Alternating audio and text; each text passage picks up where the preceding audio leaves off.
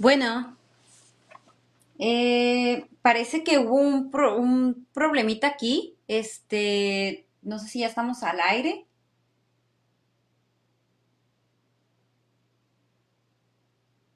Ah, bien. Hola, ¿qué tal? Muy buenas tardes. Disculpen porque estamos aquí con unos problemitas del internet y desde hace rato estaba, estamos o no estamos al aire y yo aquí continúo enviando información eh, a producción que le vamos a tener y le vamos a presentar en esta tarde. Me da mucho gusto estar con ustedes, saludarles ya casi para finalizar este año, hoy viernes 23 de diciembre. Y pues bueno, estamos trabajando, eh, hay mucha información en la ciudad de Tijuana.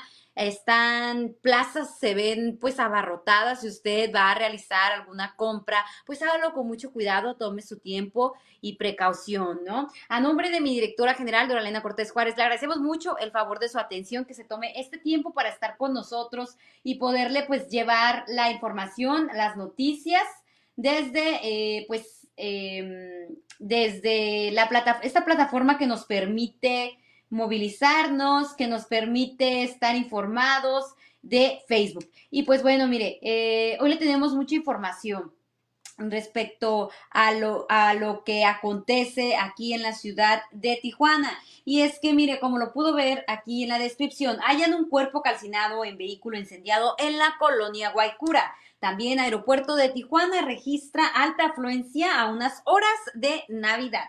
Y siguen colonias sin el servicio del agua en Tijuana, así es, siguen colonias de, que según se iba a restablecer, que según porque, pues lamentablemente la comisión de eh, la Comisión de Servicios Públicos de Tijuana, la CES, ha- no ha restablecido en todas las colonias el agua. Por ejemplo, en la colonia Ermita, en el área de Alcalá, me parece, hace eh, unas horas me enviaron un mensaje respecto a que ya llevan cinco días y que en las colonias, en el listado de colonias que había enviado la Comisión Estatal de Servicios Públicos de Tijuana, no estaba el lugar.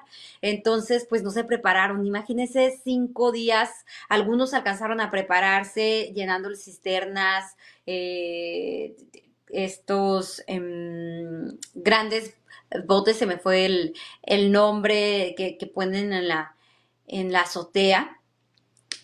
Y bueno, o tambos, ¿no? Cubetas, demás, pero imagínense no prepararse con nada porque pues no estaban avisados. Sí es eh, preocupante para las familias porque ya lo mencionamos ayer en una nota de Agencia Fronteriza de Noticias también, eh, que como ciudadanos de eh, colonias como Jardines de la Mesa, eh, Colonia 3 de Octubre, no tenían agua, ya estaban desesperados. ¿Por qué? Porque pues la higiene en el hogar, imagínese estar, tener agua para dos días y estar cuatro días sin agua, dos días en donde seguramente va a estar comprando usted agua eh, potable, agua de beber y bueno, aparte del gasto que hace eh, económicamente hablando, pues también eh, lo que lo que trae al hogar, ¿no? Esta falta de higiene porque pues se tiene que cuidar, ahora sí que todo el vital líquido, siempre se tiene que tener ese cuidado con el agua, ¿no? Pero imagínense ya cuando no se,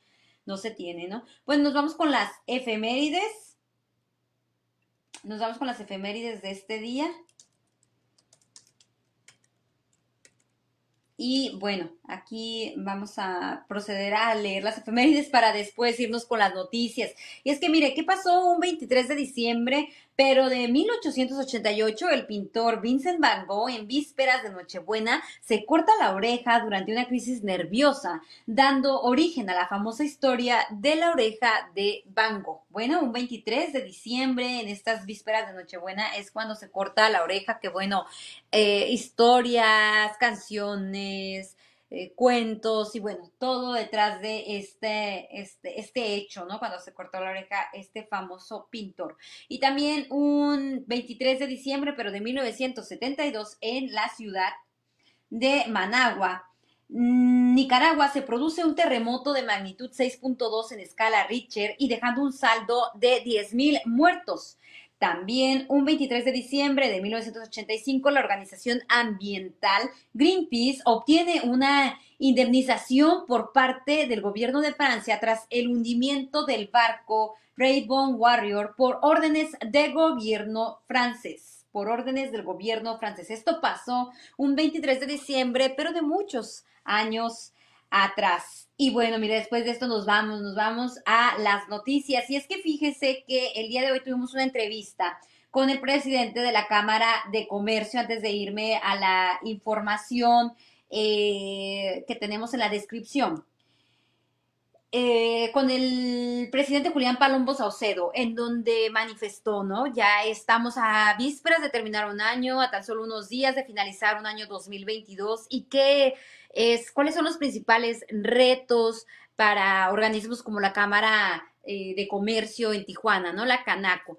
Antes de mencionarme un, reto eh, de la Cámara propiamente, es un reto de la ciudad, de las autoridades, que eh, si no se tiene atendida esta área, que es la de seguridad, dice el presidente, eh, Julián Palombo, pues difícilmente se tendrá un repunte económico que es el que se busca para el año 2023. Aún no se está al 100% de cómo estaba la economía antes de la pandemia. Él nos menciona que se ha recuperado un 70% para fortalecer y tener un repunte de la economía en Tijuana y del Estado. Hace falta mayor seguridad y poder garantizar esta al turismo local y extranjero, aseguró Julián Palombo Saucedo, presidente de la Cámara de Comercio Canaco de esta ciudad.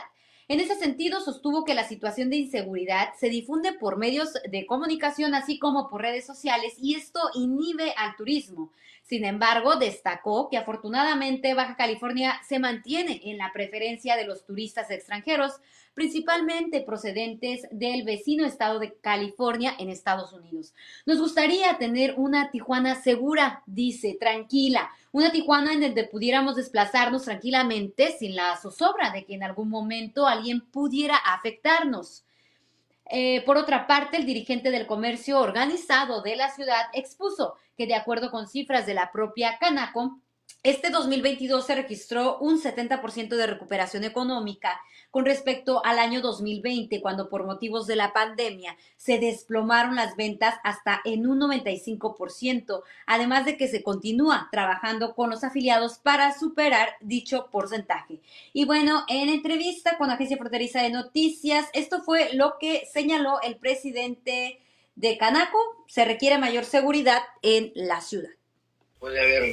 Vivido dos años de pandemia y que eh, durante lo que ha sido el 2022 pues ha sido un, un año muy venturoso porque a partir de ahí pues empezamos a recuperarnos y pues afortunadamente pues estamos todavía en pie después de, de esos dos años que te comento.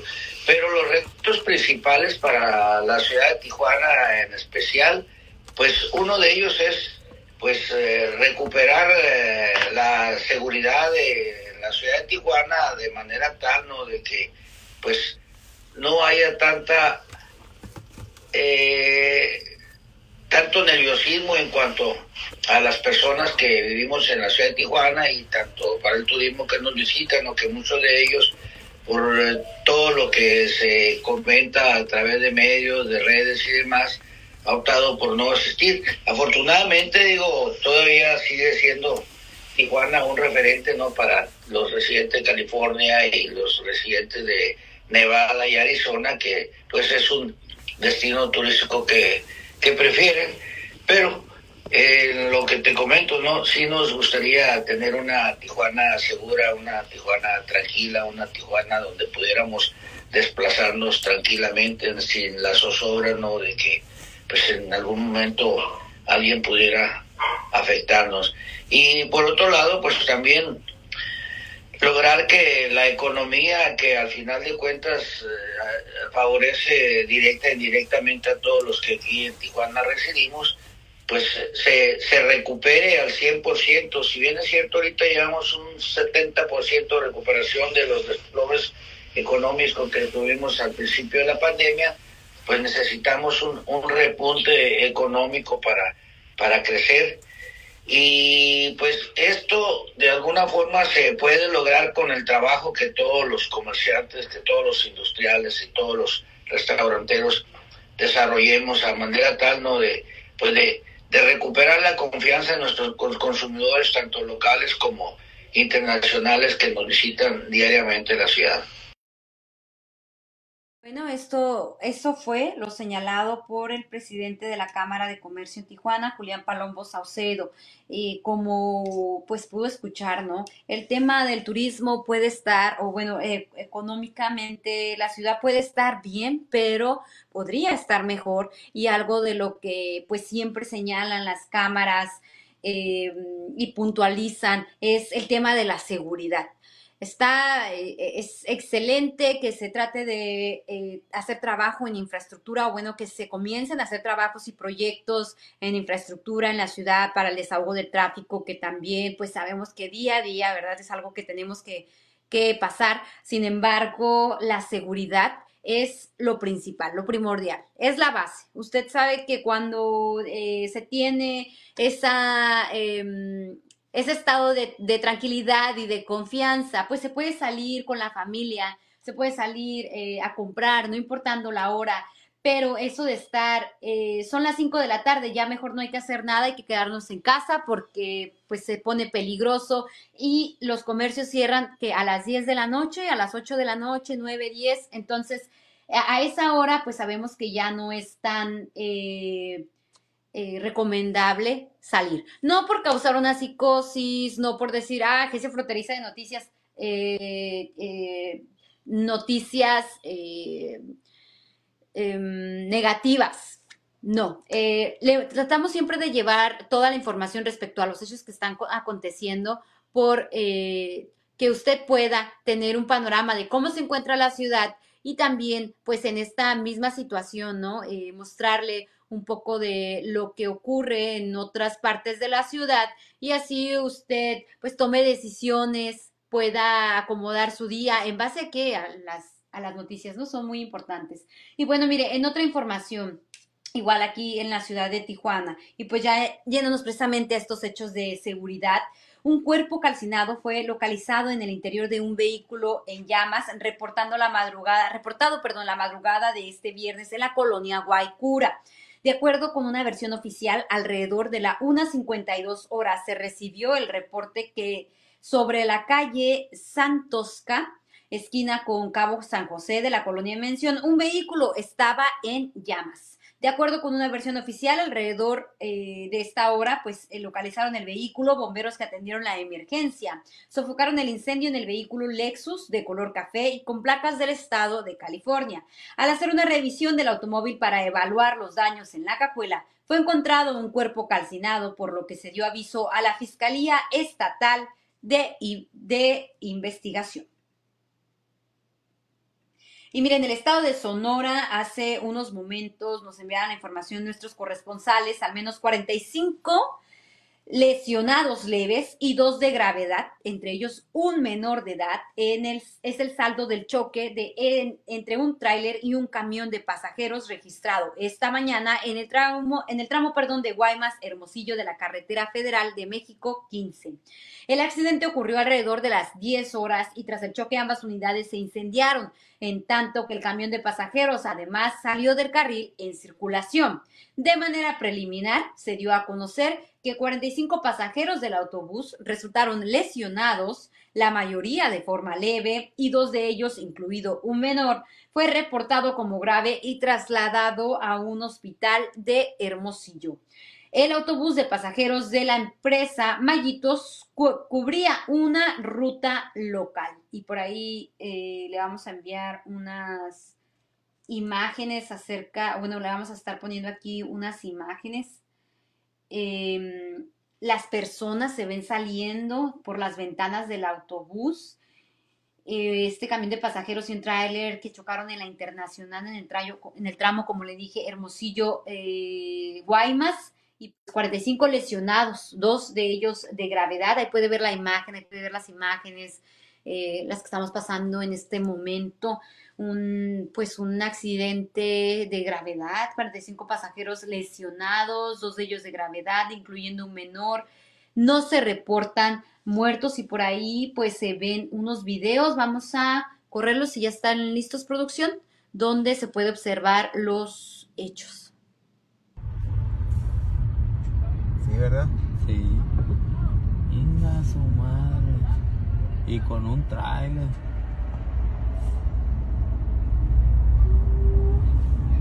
A la madre, pues ojalá no haya muertos. ¿Y el trailer?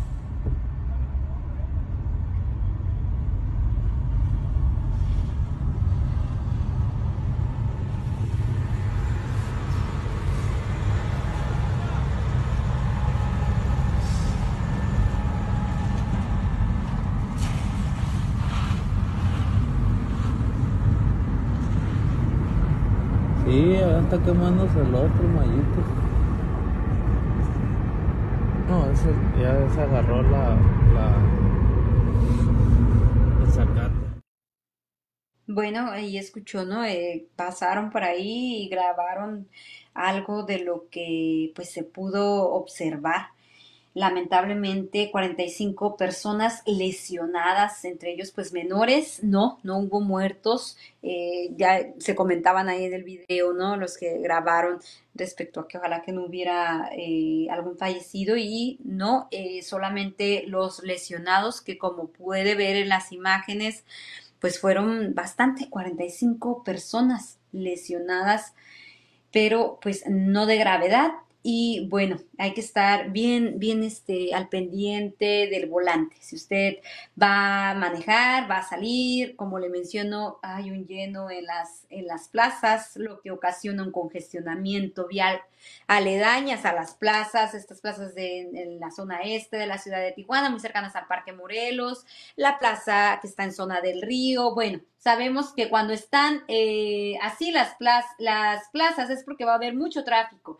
Y bueno, mire, otro lugar que también está lleno es el aeropuerto de la ciudad de Tijuana. Largas filas para la documentación de equipaje se reportaron desde temprana hora en el Aeropuerto Internacional de Tijuana a unas horas de la celebración de Nochebuena. De acuerdo con personal que labora en esta terminal aérea, desde la madrugada del viernes inició eh, del fin de semana, inicio del fin de semana navideño, se registró un considerable incremento en el número de viajeros. Ante esta situación, se recomienda a los viajeros llegar al aeropuerto hasta cuatro horas de anticipación a sus vuelos debido a la saturación en el área de documentación. Bueno, mire, si usted va a tomar eh, vacaciones, va a salir de la ciudad, le recomendamos mucho que se vaya cuatro horas antes, cuatro horas antes. Normalmente, pues cuando va a documentar uno se toma a lo mejor dos horas, hay que doble, de tomar el doble de tiempo, cuatro horas,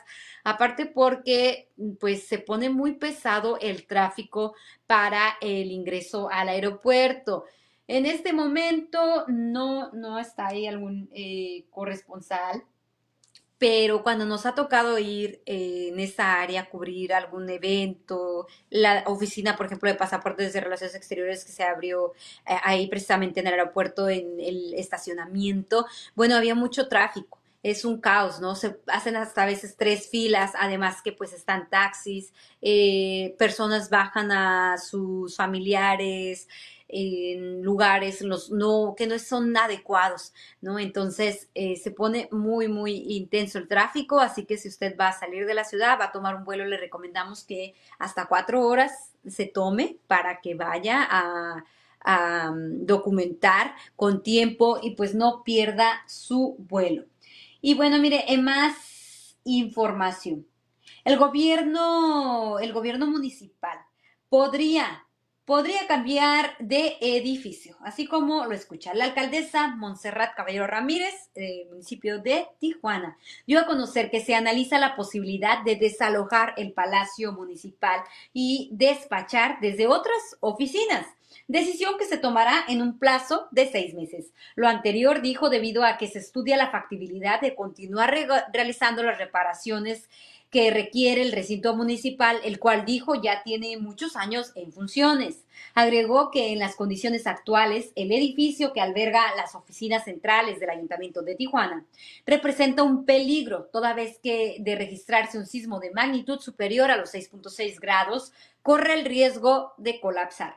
Destacó que en este caso ya se tiene un dictamen especialmente del domo del edificio, el cual analizarán con tiempo en los próximos meses. En el mismo sentido, refirió que el caso del estacionamiento del Palacio Municipal requiere ser reparado desde sus cimientos, por lo que se buscará llegar a un acuerdo con la empresa constructora el próximo año.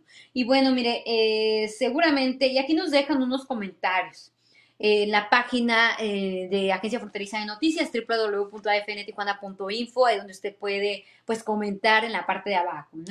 Antes de cambiar de edificio, primero cambie, dice, su forma de gobernar de la ciudad, ponen ahí, y bueno, otros comentarios dice, hay cosas más urgentes que atender y solucionar. Los edificios, nos dice otro usuario, siempre ocupa mantenimiento, más si son de uso público, las cuales a su vez su cálculo estructural, estructural perdón, se realiza con los factores máximos de seguridad.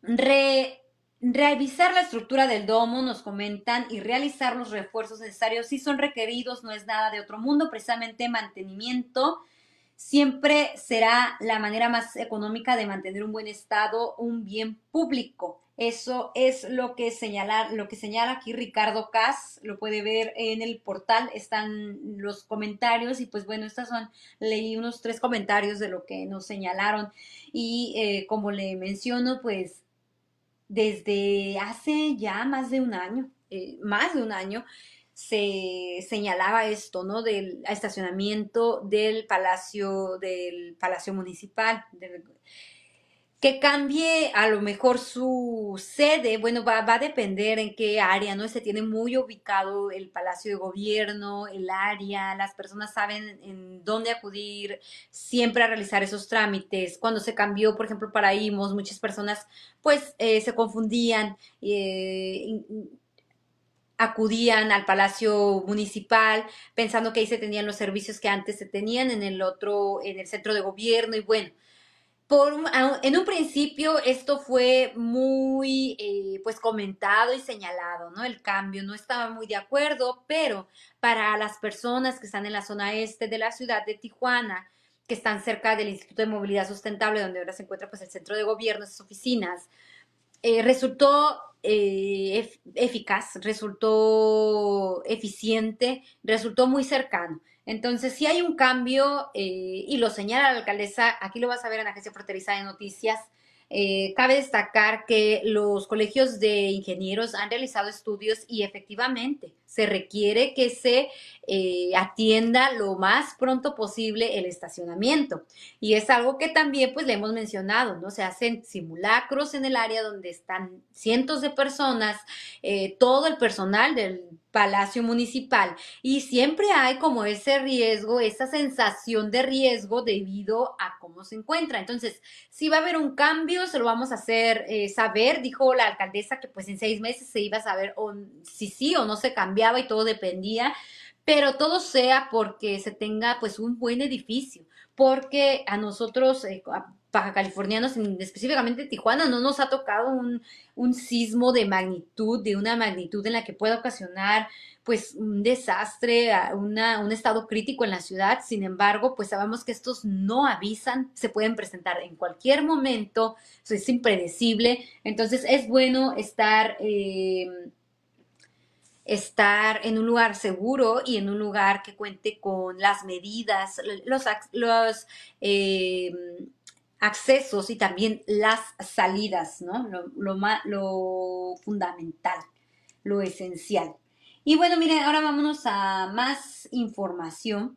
Y es que hay una campaña, hay una campaña que se está realizando de, eh, que está realizando la Secretaría de Seguridad, la Secretaría de Seguridad Ciudadana de Baja California. Una campaña que trata de armas y de juguetes. ¿Qué, ¿Cuál es esta campaña? Pues es ir a intercambiar un juguete, un arma, un juguete, un arma en juguete, eh, por un juguete didáctico.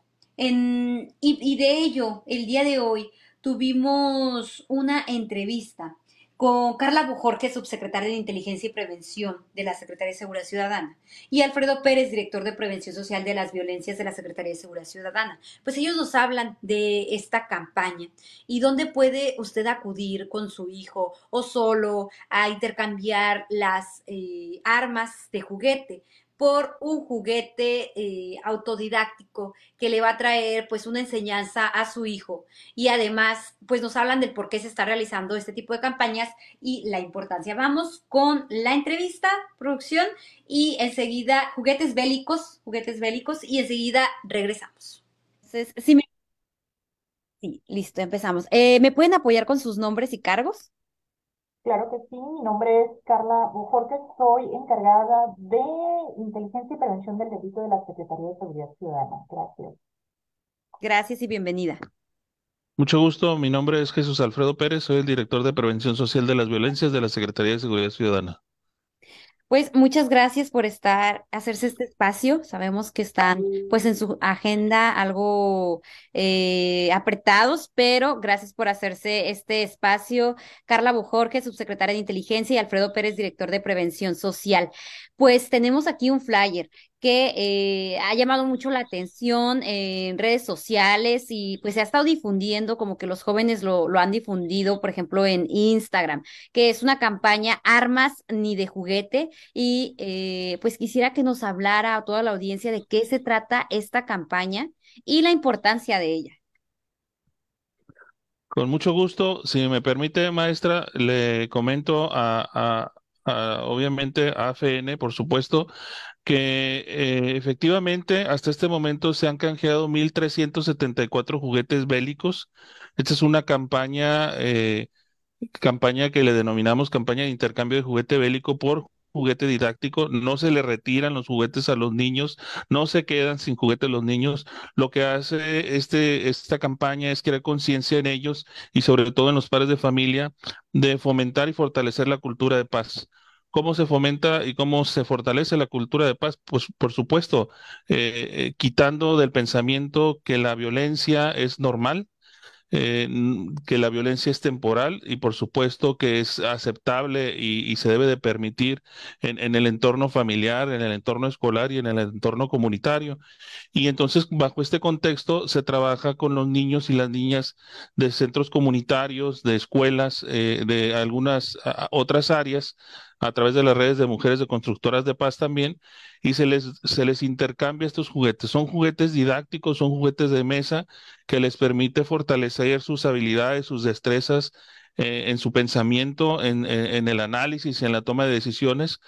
Eh, eh, este, esta campaña proviene de un recurso de más de 300 mil pesos de los fondos de aportación para la seguridad del gobierno federal con el gobierno del estado y por supuesto a través de la Secretaría de Seguridad Ciudadana. Esas son las instrucciones que tenemos de la gobernadora, la maestra Marina del Pilar, y por supuesto de nuestro secretario general, Gilberto Landeros.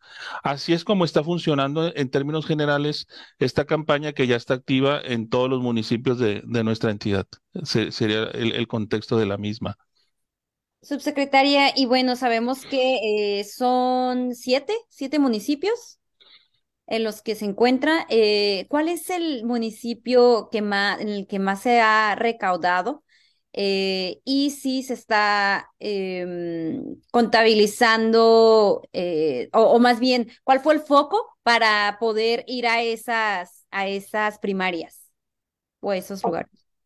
Estamos ahorita, obviamente es por población, aquí no tendría que ver entre población y necesidad, pero sí es en Tijuana, Estamos muy enfocados en el trabajo en el municipio de Tijuana sin dejar de un lado el resto de los municipios. Sin embargo, sí nuestra presencia y la participación en el caso del director de las violencias tienen especial encomienda en este municipio. Eh, te vuelvo a insistir, no quiere decir que estemos fuera, que tengamos más recaudación, sino es, es parte de este, de este programa iniciar en estas áreas. Más por ahí te, te comentaba Alfredo, tenemos redes fuertes, muy fuertes y muy consolidadas de mujeres constructoras de paz que iniciaron en Tijuana y que es parte de esta campaña. ¿Esta campaña cuándo finaliza? Nosotros iniciamos con una campaña piloto para el mes de diciembre, por ahí el director de las violencias tuvo a bien este, en mostrarla y, desarrollarla. Sin embargo, estamos previendo que la continuemos, que sea de manera continua y adecuada a cada una de las situaciones que nos vayamos encontrando. Esto quiere decir, hay, hay lugares donde eh, este intercambio pudiera ser incluso hasta permanente. Eso depende y de las medidas que tengamos y de lo que tengamos que renovar en cada una de estas campañas. Fíjate que curiosamente eh, son los seguimientos los que de pronto hemos perdido y te lo digo en el tema de prevención, porque hacemos campaña y dónde quedó el seguimiento, dónde quedaron los resultados y ahora sí le estamos apostando entre todos los programas que tenemos son seguimientos, resultados y monitoreo de estos mismos. ¿Y cuál ha sido la afluencia? Veo que en Tijuana la colecta es en la escuela primaria Emiliano Zapata, en la colonia Camino Verde, la cual pues está dentro, ¿no? De las 10 colonias con más incidencia delictiva de acuerdo a pues la cifra de las autoridades en, el portal oficial. Eh, ha sido una fu fuerte afluencia, ¿cómo han estado? Sí, definitivamente sí. Nosotros eh, le apostamos como un buen proyecto y el resultado sí ha sido muy bueno. Obviamente, este, lo tomábamos en cuenta porque ahorita tenemos en desventaja la tecnología y toda muy acercada a los niños. De pronto decimos, bueno, a lo mejor eh, este intercambio de juguete bélico pudiera pautarnos, pues, que les interese seguir, no nada más con las armas, déjame comentarte que hemos este, también recibido juegos de video, todo aquello que genere violencia. Entonces estamos aperturándolo más y sí, en efecto, tú por ahí hablabas de Camino Verde y en Camino Verde en especial estamos trabajando otros proyectos y esto le viene a sumar. ¿Con quién, perdón? En el área, en el Camino Verde, en Camino Ah, Verde, en esta colonia en especial, es del municipio de Tijuana. Y bueno, este, pues se puede decir, ¿no? Algunos padres pues ya compraron sus juguetes desde hace tiempo o les siguen comprando, por ejemplo, estos, estos juguetes de armas, ¿no? Que disparan a veces eh, bolitas de inofensivas, de FOMI, se pueden decir que no, pues no causan algún daño, ¿no? Pero ¿cuál es la recomendación a los padres de familia? Porque se puede pensar que pues es un juguete y que son niños, sin embargo, pues por algo están realizando ustedes esta campaña, ¿no? Eh, me imagino que debe de tener una, una connotación con expertos, eh, a lo mejor psicólogos han participado en ello, si nos puede hablar de esto. Alfredo, si quieres ayudarnos, porque parte de este programa y sí me gustaría darle el espacio, quién es el que está llevando el proyecto. Obviamente nosotros lo supervisamos y te hablaba de las medidas que tenemos, pero le comentamos un poquito a Alfredo, a, este, a Keila sobre este tema. Sí, con mucho gusto, maestra. Por supuesto, yo creo que es importante eh, entender que mediante estos ejercicios, que son ejercicios recreativos, eh, interactúas tú con los niños y con las niñas y por supuesto vas trabajando en la parte eh, psicológica también para quitar de este pensamiento la normalización de la violencia. Si en este momento los padres de familia ya adquirieron juguetes eh, bélicos y demás, bueno, la recomendación es paulatinamente retirárselos. Los niños y las niñas no pueden normalizar la violencia, no pueden crecer en un entorno violento. Finalmente, si tenemos padres de familia violentos, tendremos hijos violentos. Si tenemos hijos violentos, tendremos compañeros en las escuelas violentos también de la misma manera. Entonces, la, la, la, la, la familia como institución fundamental y formadora de los principios y de los valores tiene que redirigir la estrategia. Este es un trabajo que está, debe de ser integral, o sea, no es un trabajo de gobierno, es un trabajo desde la familia, desde los principios y valores que nosotros estemos enseñando, desde el fortalecimiento de los factores de protección de estas conductas de alto riesgo. Eh, este es un trabajo, mucho se ha cuestionado de, sobre corrientes criminológicas y psicológicas, y esto es, eh, es solamente mediático. No, no, no se trata de esto. Y, se trata principalmente de crear conciencia, de ir cambiando la forma de pensar. Quizás como es una acción a mediano y largo plazo, obviamente personas que desconocen lo, lo ven como un recurso que se está desperdiciando y por supuesto que no es así. Eh, le voy a, a, dar un ejemplo en el caso de la escuela de Camino Verde. El maestro, uno de los maestros se acerca y nos dice, oye, tenemos muy poquitos niños. ¿Por qué no haces un evento en una escuela donde haya muchos niños? No se trata de hacer las, las actividades ni por ocurrencias, ni donde sea la fotografía con más niños. Se trata de ir a los lugares en donde verdaderamente está la necesidad, donde el entorno, eh, en cuanto a las llamadas del 911 eh, o, llamadas de emergencia o las denuncias, tienen que ver con violencia familiar, tienen que ver con violencia de pareja. Tú mismo lo mencionabas ah, eh, al inicio de la conversación y, es parte de ello, es un, es un trabajo integral donde ah, finalmente las acciones se focalizan sobre polígonos en particular. Eh, eh, esa, es, esa es parte de, esta característica de la campaña, como lo mencionó la maestra. Y en Mexicali, eh, para volver un poquito a los puntos de, de mm, en los cuales se está llevando a cabo la colecta, son tres, tres puntos, si nos pudieran mencionar, y también en Ensenada, ya nos quedan unos minutitos. Y si eh, se requiere algo en especial, nada más llevar los padres de familia con sus hijos o el padre de familia solo. Bueno, es importante, si me permite, maestra, comentarle que eh, ahorita en este momento los centros educativos están cerrados por el periodo vacacional. Sin embargo, recomendarle a los padres de familia, a los niños, a las niñas que visiten la página de Facebook de la Secretaría de Seguridad Ciudadana, el sitio oficial de la, de la página donde estaremos dando de nueva cuenta los lugares en donde va a estar personal de, de, la Secretaría de Seguridad Ciudadana haciendo el canje con los niños. Pueden ir los niños acompañados de, de, un, de un tutor, de su padre de familia, un adulto finalmente, para que se pueda realizar esta actividad. Eh, en, los, en los polígonos de los valles de Puebla, en Mexicali, en la Popular 89 en Ensenada y finalmente eh, eh, hemos estado trabajando también en los municipios de Playas de Rosarito, San Quintín y por supuesto Tecate. Sí, nada más esto le sumo, Keila, yo te voy a pasar por aquí, eh, por correo, mi número personal, porque también es importante para que quien esté interesado y quiera eh, ayudarnos en este tema o sumar todo lo que sumen los temas de prevención, nosotros estamos abiertos. Hemos estado recibiendo la prevención, pues somos todos, el trabajo de seguridad es de todos, entonces por ahí yo te lo paso sin problema. Hemos trabajado con algunas aso asociaciones civiles que por medio de estas entrevistas nos han contactado porque se trata de sumar. Claro. Nos merecemos un buen estado, nos merecemos eh, tener todos estos temas de prevención. Muy bien. Y nada más para recapitular, son 1.300 los que se llevan reca recaudados, me dijo en un principio, ¿no? En un principio le comentaba que son más de 1.300. La idea es llegar a los 1.800, que son prácticamente los que se están invirtiendo de ese recurso que te mencionaba, pero debo de aclararte, así como lo menciona la maestra, organismos de la sociedad civil y algunas empresas se han sumado a esta campaña y por supuesto están dando más juguetes de, de esas características eh, didácticas para sumarlos y, y continuar con el canje probablemente hasta el 6 de enero.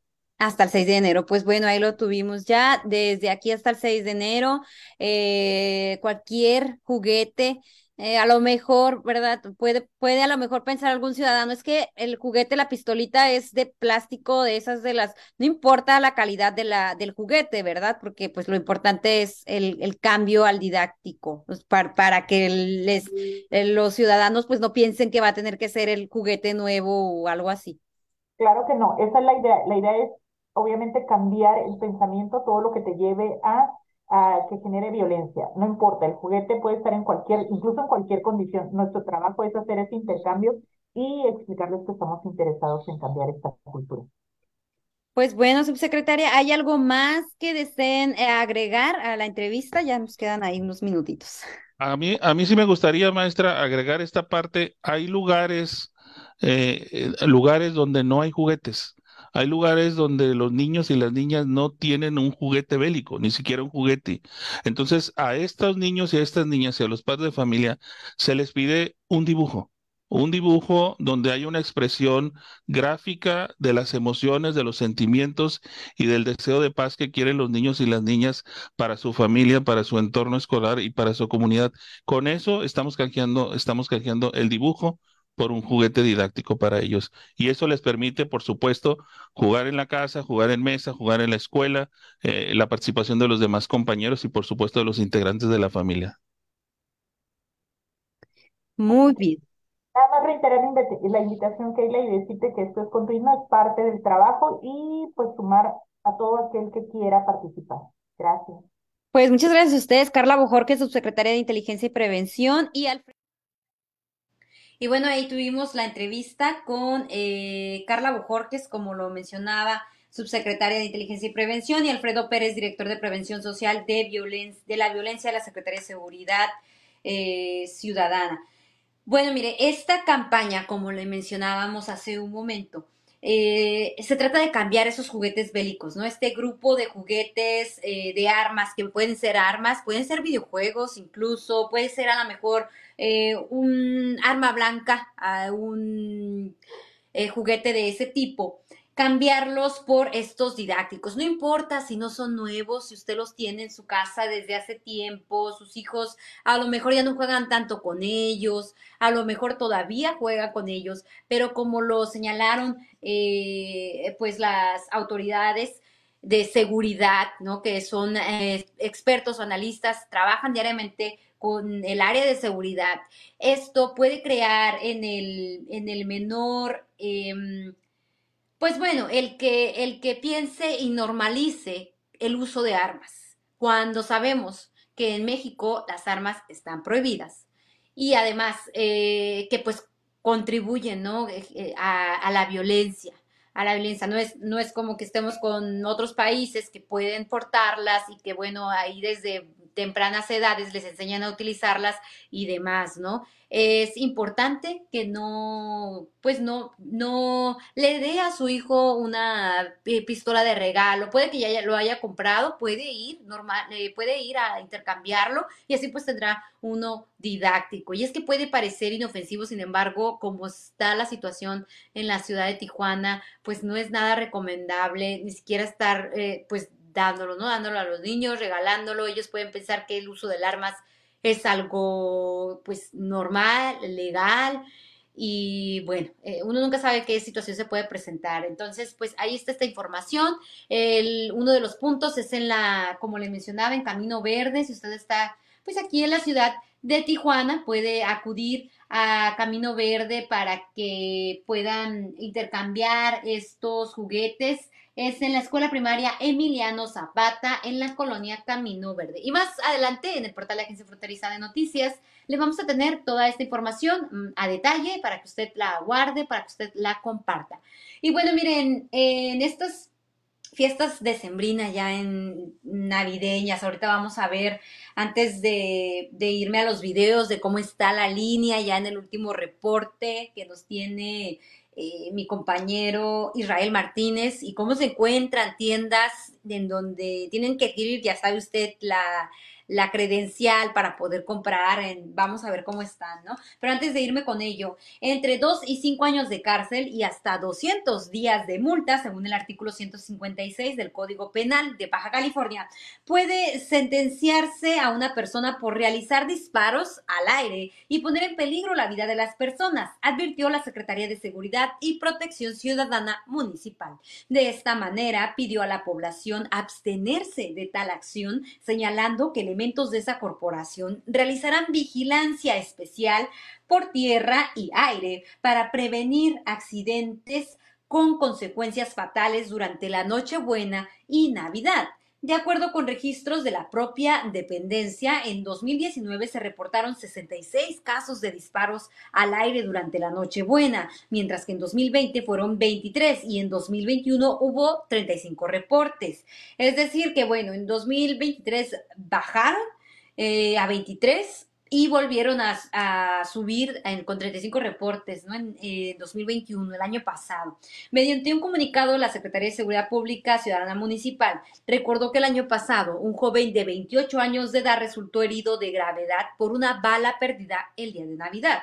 Asimismo, pidió reportar cualquier situación de emergencia llamando al número 911 o mediante la aplicación de botón de emergencia, al tiempo que señaló que la posesión de un arma de fuego es un delito de orden federal. Y mire, eh, también hace unos días le tuvimos la información de Navidad Segura, que también el Ayuntamiento de Tijuana pues puso a su disposición, ¿no? Eh, está también en la página de Agencia Fronteriza de Noticias, puede poner eh, programa operativo Navidad Segura en, Internet y AFN y le va a salir ahí la información eh, puso a disposición un número en el cual si sus vecinos están tocando música con altos decibeles, sabemos que pues bueno, las fiestas así son, en la ciudad de Tijuana, en muchas partes, pero pues, cuando son demasiado ruidosas y pues no, no, no paran y además con ello trae pues la ingesta de bebidas alcohólicas y luego eh, pues ocasionan pleitos entre vecinos y eso, mira, ahí está el número. Eh, puede reportarlo igualmente si alguien está haciendo uso de pirotecnia de riesgo, también puede reportarlo, puede reportar este tipo de incidentes también y pues a la policía municipal, ¿no? Por una parte el Ayuntamiento de Tijuana, quien pues realizó esta campaña de Navidad Segura y por otra parte pues la policía municipal para que eh, tenga a la mano esos números y eh, pueda eh, estar más segura en estos, en estos días festivos, ¿no? Y bueno, mire, más noticias antes de irme a los reportes que tenemos de hace unos momentos. Fíjese que siguen sin agua. Residentes de colonias como la Ciénega Poniente, Jardines de la Mesa, 3 de octubre, entre otras más, en Tijuana, denunciaron que continúan sin suministro de agua potable por cuarto día consecutivo. Este día sería el quinto. A través de redes sociales, los vecinos de varias colonias han manifestado su molestia, pues señalan que aunque el gobierno del estado había garantizado que no habría tandeos en Tijuana, los cortes de servicio de forma intermitente por reparaciones han sido continuos. Los afectados señalan que este desabasto provoca una crítica situación en sus hogares por la falta de higiene en las viviendas, así como en los locales de comida, los cuales necesitan del servicio constante para laborar.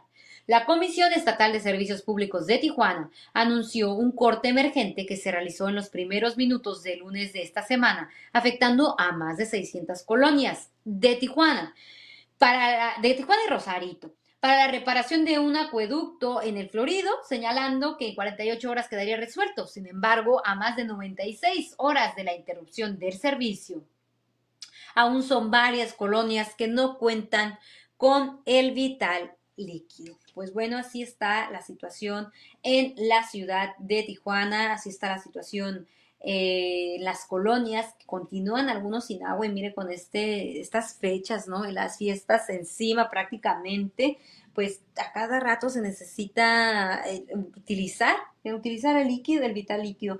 Y bueno, mire, más información, vamos a irle poniendo las imágenes de cómo se encuentra la línea para cruce a los Estados Unidos, a Estados Unidos, por la garita de San Isidro, la vehicular el portal de Agencia Fronteriza de Noticias tenemos el reporte. Nos, eh, mire, esta es la peatonal y como puede ver, pues en días pasados ha estado toda esa parte llena, pero en este momento, esas son imágenes de hace unos momentos que mi compañero Israel Martínez hizo un recorrido por la garita de San Isidro, por la peatonal, por la vehicular, ya se fue a tiendas y bueno, eh, nuestro compañero Israel ahorita está cubriendo toda esta parte de Tijuana, ¿no? Hay mucho, eh, mucho movimiento, pero en esta área está despejado, eh, él reporta una, hay un video de vehicular, ahorita se lo vamos a pasar, eh, pero él reporta que está muy, la línea va bien en tiempo, es decir, que no hay reporte, ¿no? De que se dure tres horas, van pasando rápidamente. Recordemos que también hace,